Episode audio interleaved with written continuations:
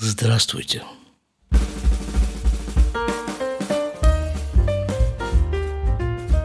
Триста семьдесят третий выпуск подкаста из Израиля.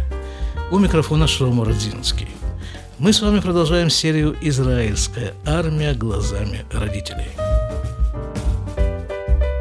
Итак, мой сын месяц назад пошел служить в боевую часть армии обороны Израиля. Часть называется Гивати. Наша семья тем временем переходит на армейский режим существования. Жена поставила на телефон звонок гимн бригады Гивати. Пятилетняя дочка играет в армию, ну и мы все тоже как бы на подхвате.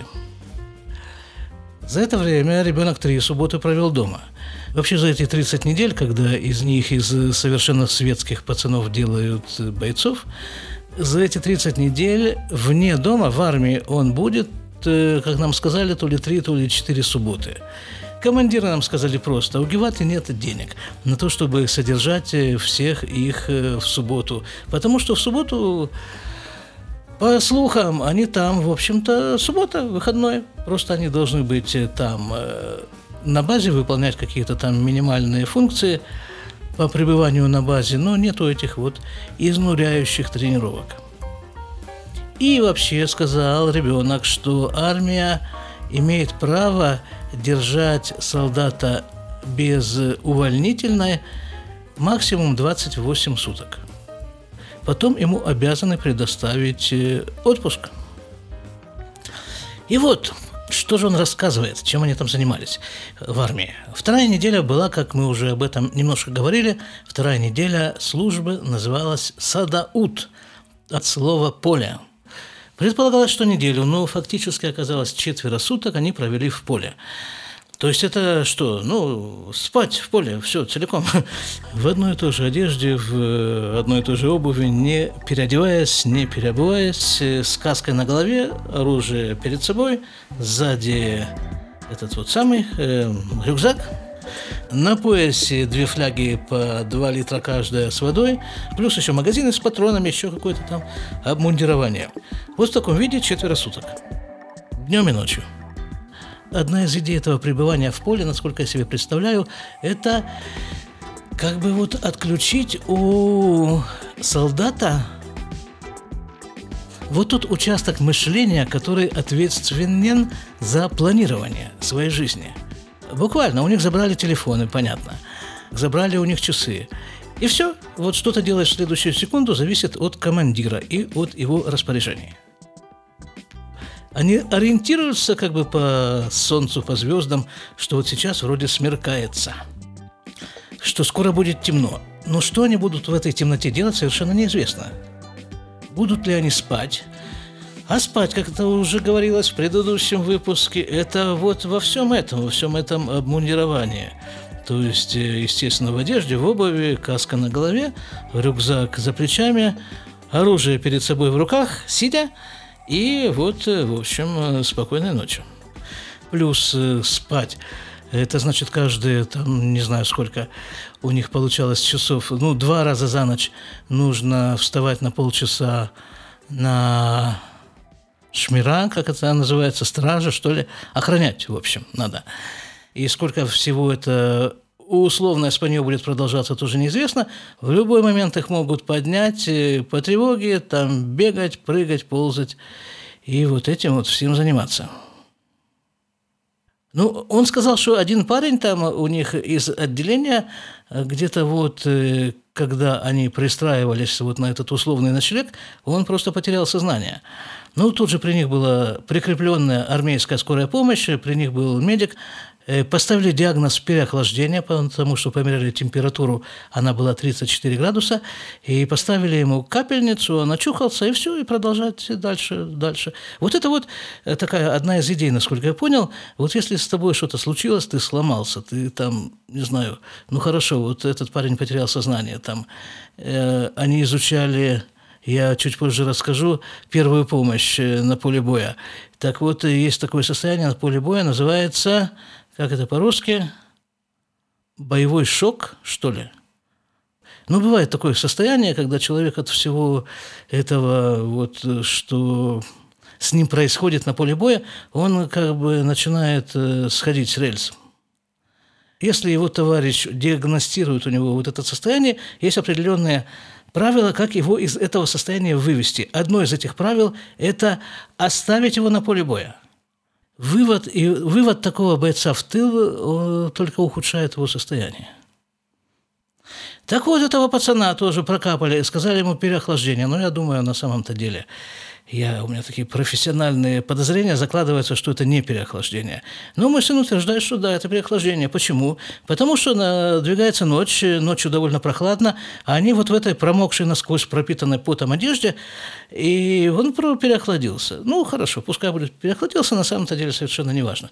Хотя я думаю, что он просто потерял сознание от перенапряжения не знаю, физического, эмоционального.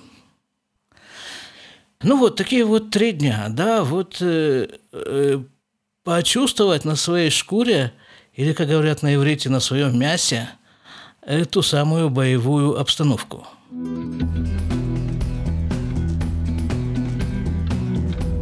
Ну, например, как вот передвигаться, да, вот есть э, там взвод, 30 там с чем-нибудь э, солдат, и вот им нужно, значит, э, идти вперед. Да? Так вот, э, если это поле боя, как идти вперед? Как идти днем? А как передвигаться ночью?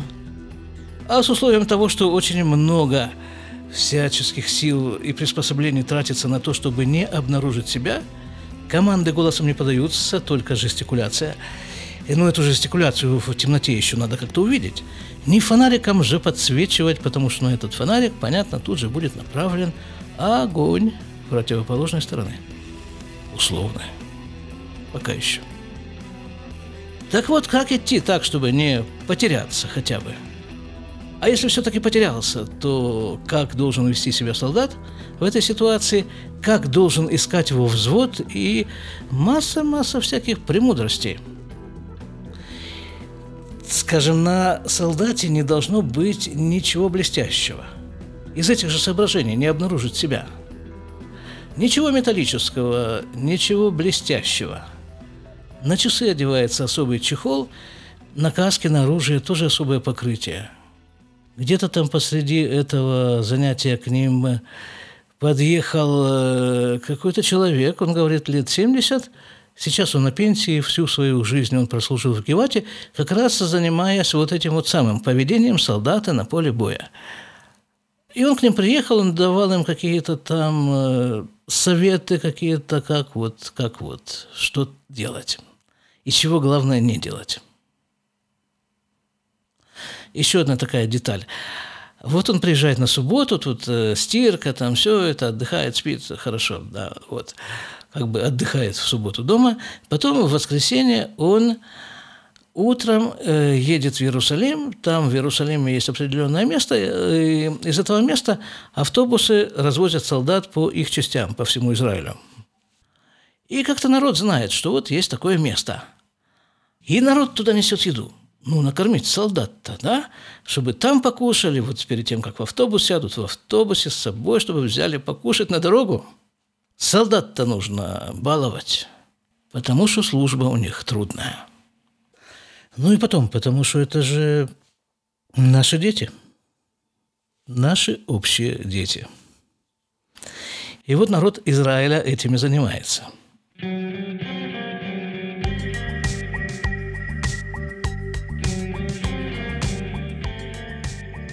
А теперь, насколько я понимаю, они приступили к стрельбе – Целыми днями они стреляют, и будет у них еще такая специальная неделя, целиком посвященная стрельбе. То есть, как вот это была полевая неделя, так вот будет неделя стрельбы.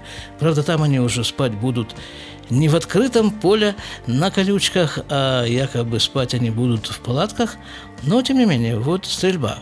Потому что, опять-таки, насколько я понимаю, из его, насколько я понял из его рассказов, что вот их бригада, она ответственна вообще за стрельбу. Вот, скажем, нужно зачистить какой-то участок от врага условного. Сначала этим занимается авиация, артиллерия, потом идут танки, а вот потом наступает их очередь. И вот их задача, опять-таки, насколько я понял, их задача вот эту вот обозначенную им территорию просто таки залить свинцом. Ну, чтобы, понятно, тем, кто идет за ними следом, им было там как-то немножко уютнее находиться.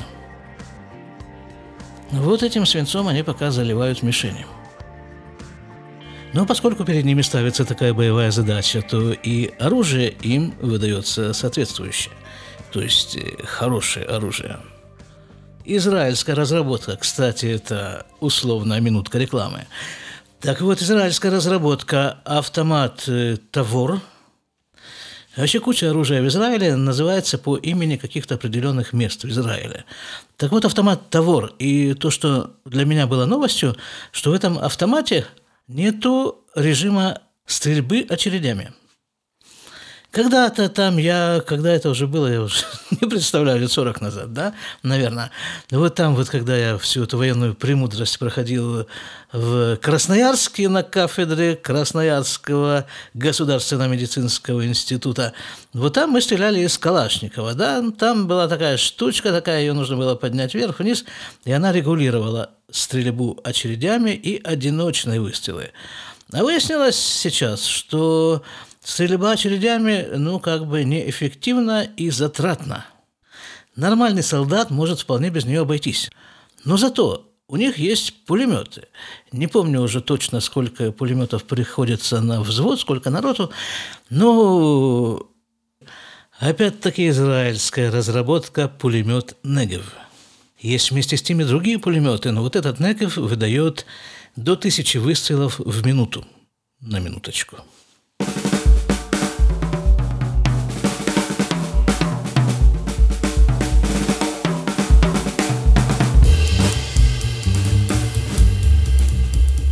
Еще такая вещь. В субботу он рассказывал. У нас был день, э, когда мы учили оказывать первую помощь. У нас на работе первую это вот э, курс э, оказания первой помощи мы обязаны проходить раз в два года. А сейчас я уточнил в интернете. Оказывается, не только медработники, а каждый гражданин Израиля должен проходить курс первой помощи каждые два года. Ну, для меня этот самый курс э, первой помощи в первую очередь связан с дефибриллятором, это тем прибором, который дает электрический ток для того, чтобы завести сердце, и непрямым массажем сердца. Да?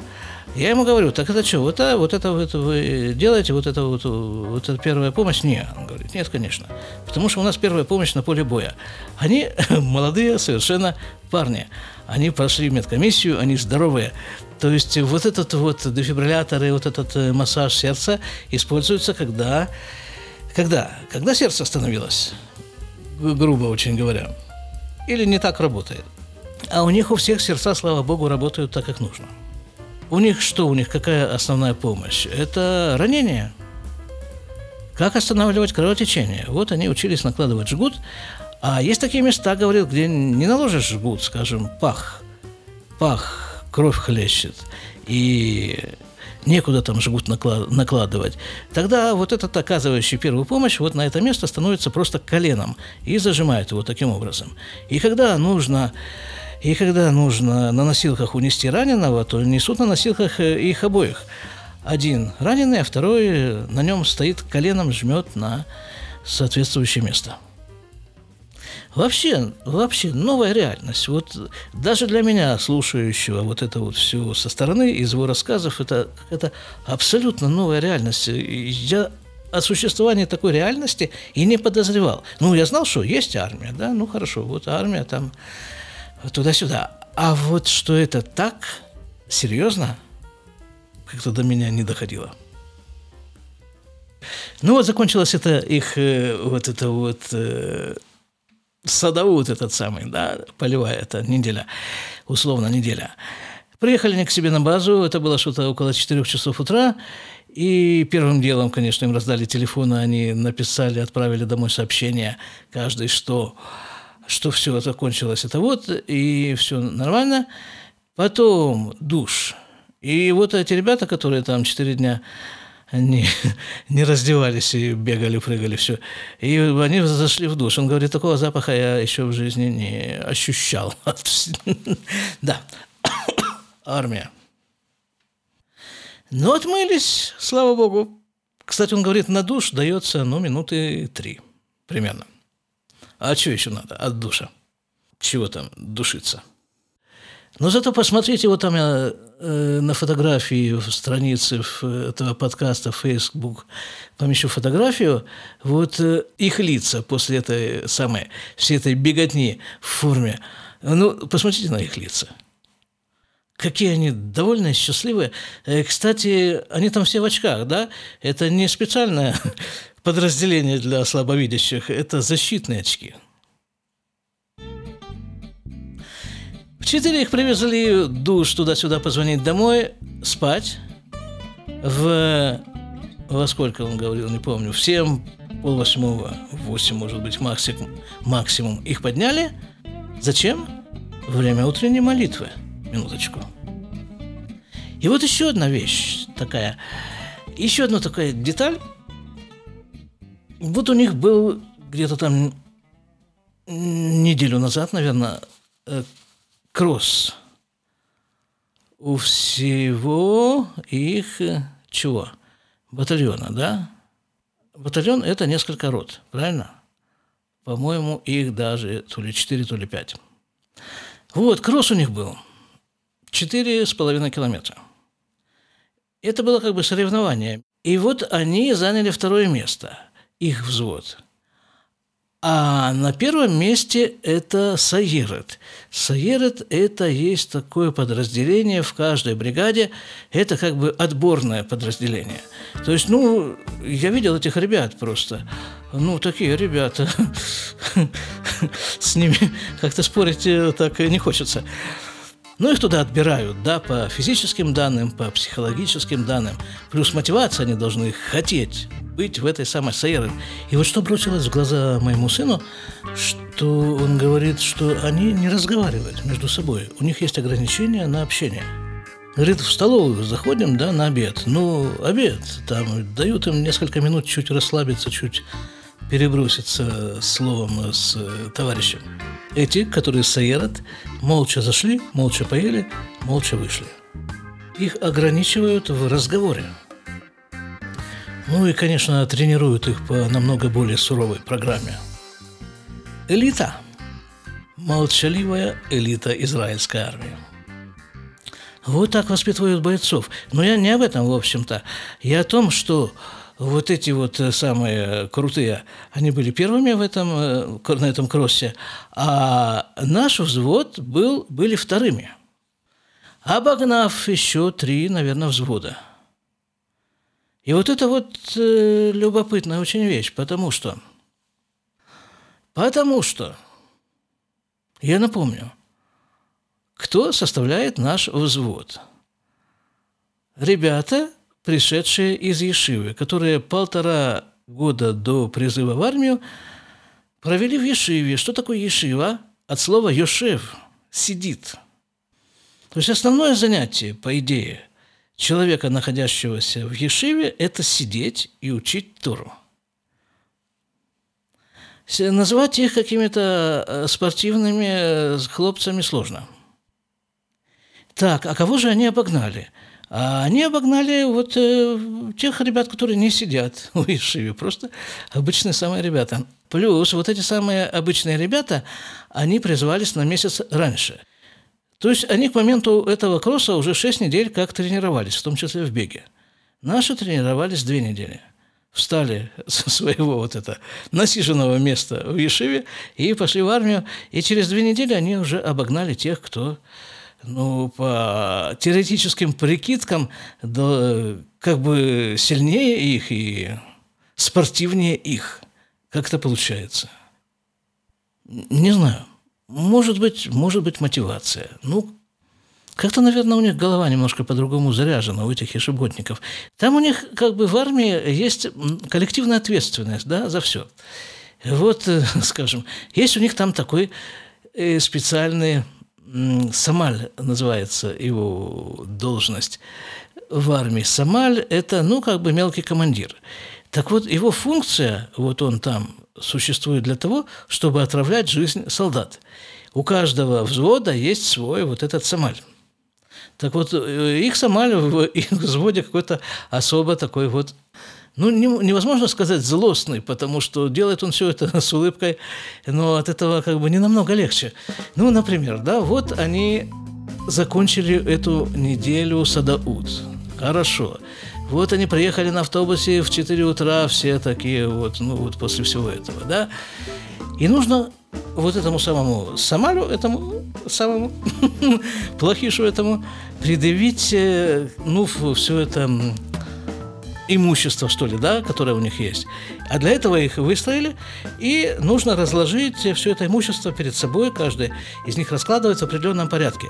Вот здесь лежит каска, здесь лежит э, там э, этот пояс с магазинами, здесь лежит э, там что-то еще, и все это лежит вот на своем месте определенном. Все это нужно сделать за 40 секунд. Командует этим всем вот этот самый Самаль, этот самый плохиш. Да? Он говорит, вот все, трах, поехали, 40 секунд, да, бам, бах, бах, бах, не уложитесь 40 секунд. Хорошо, отлично, не уложились. Значит, теперь каждый берет свои вот это все это имущество, да, и делает бегом кружок, вот там, вот там, побежали, побежали, побежали. Через минуту и 40 секунд все, чтобы стояли, стояли здесь. Побежали, побежали, побежали, прибежали, не уложились. Тут же второй забег, второй круг, побежали, минута 40 секунд, не уложились, третий кружок, побежали, ладно, хорошо, а теперь опять разложили все это имущество за 40 секунд, ну и вот, вот, э, вот. Причем один кто-то не уложился, значит, весь взвод, все 30 с лишним человек, они получают то или иное наказание. Ну и там наказание в стиле упал, нет. Там нет наказания в стиле упал, отжался. Там есть наказание упали, отжались. Потому что падают и отжимаются все, весь взвод. И вот, говорит, на этом вот кроссе 4,5 километра, где они прибежали вторыми, там был такой, у них есть такой какой-то парень такой, ну, он чуть полноватый, он такой чуть, чуть менее спортивный, даже относительно них. И вот он там упал пару раз, ну, упал, просто сказал, что все, больше он не бежит, он не может. Так к нему подскочил их командир, говорит, что что такое-то? Солдат поле боя не оставляет. Тут же к нему подскочили его товарищи, да, по казарме, подхватили его за руки, подняли, разогнали, и все, беги дальше сам.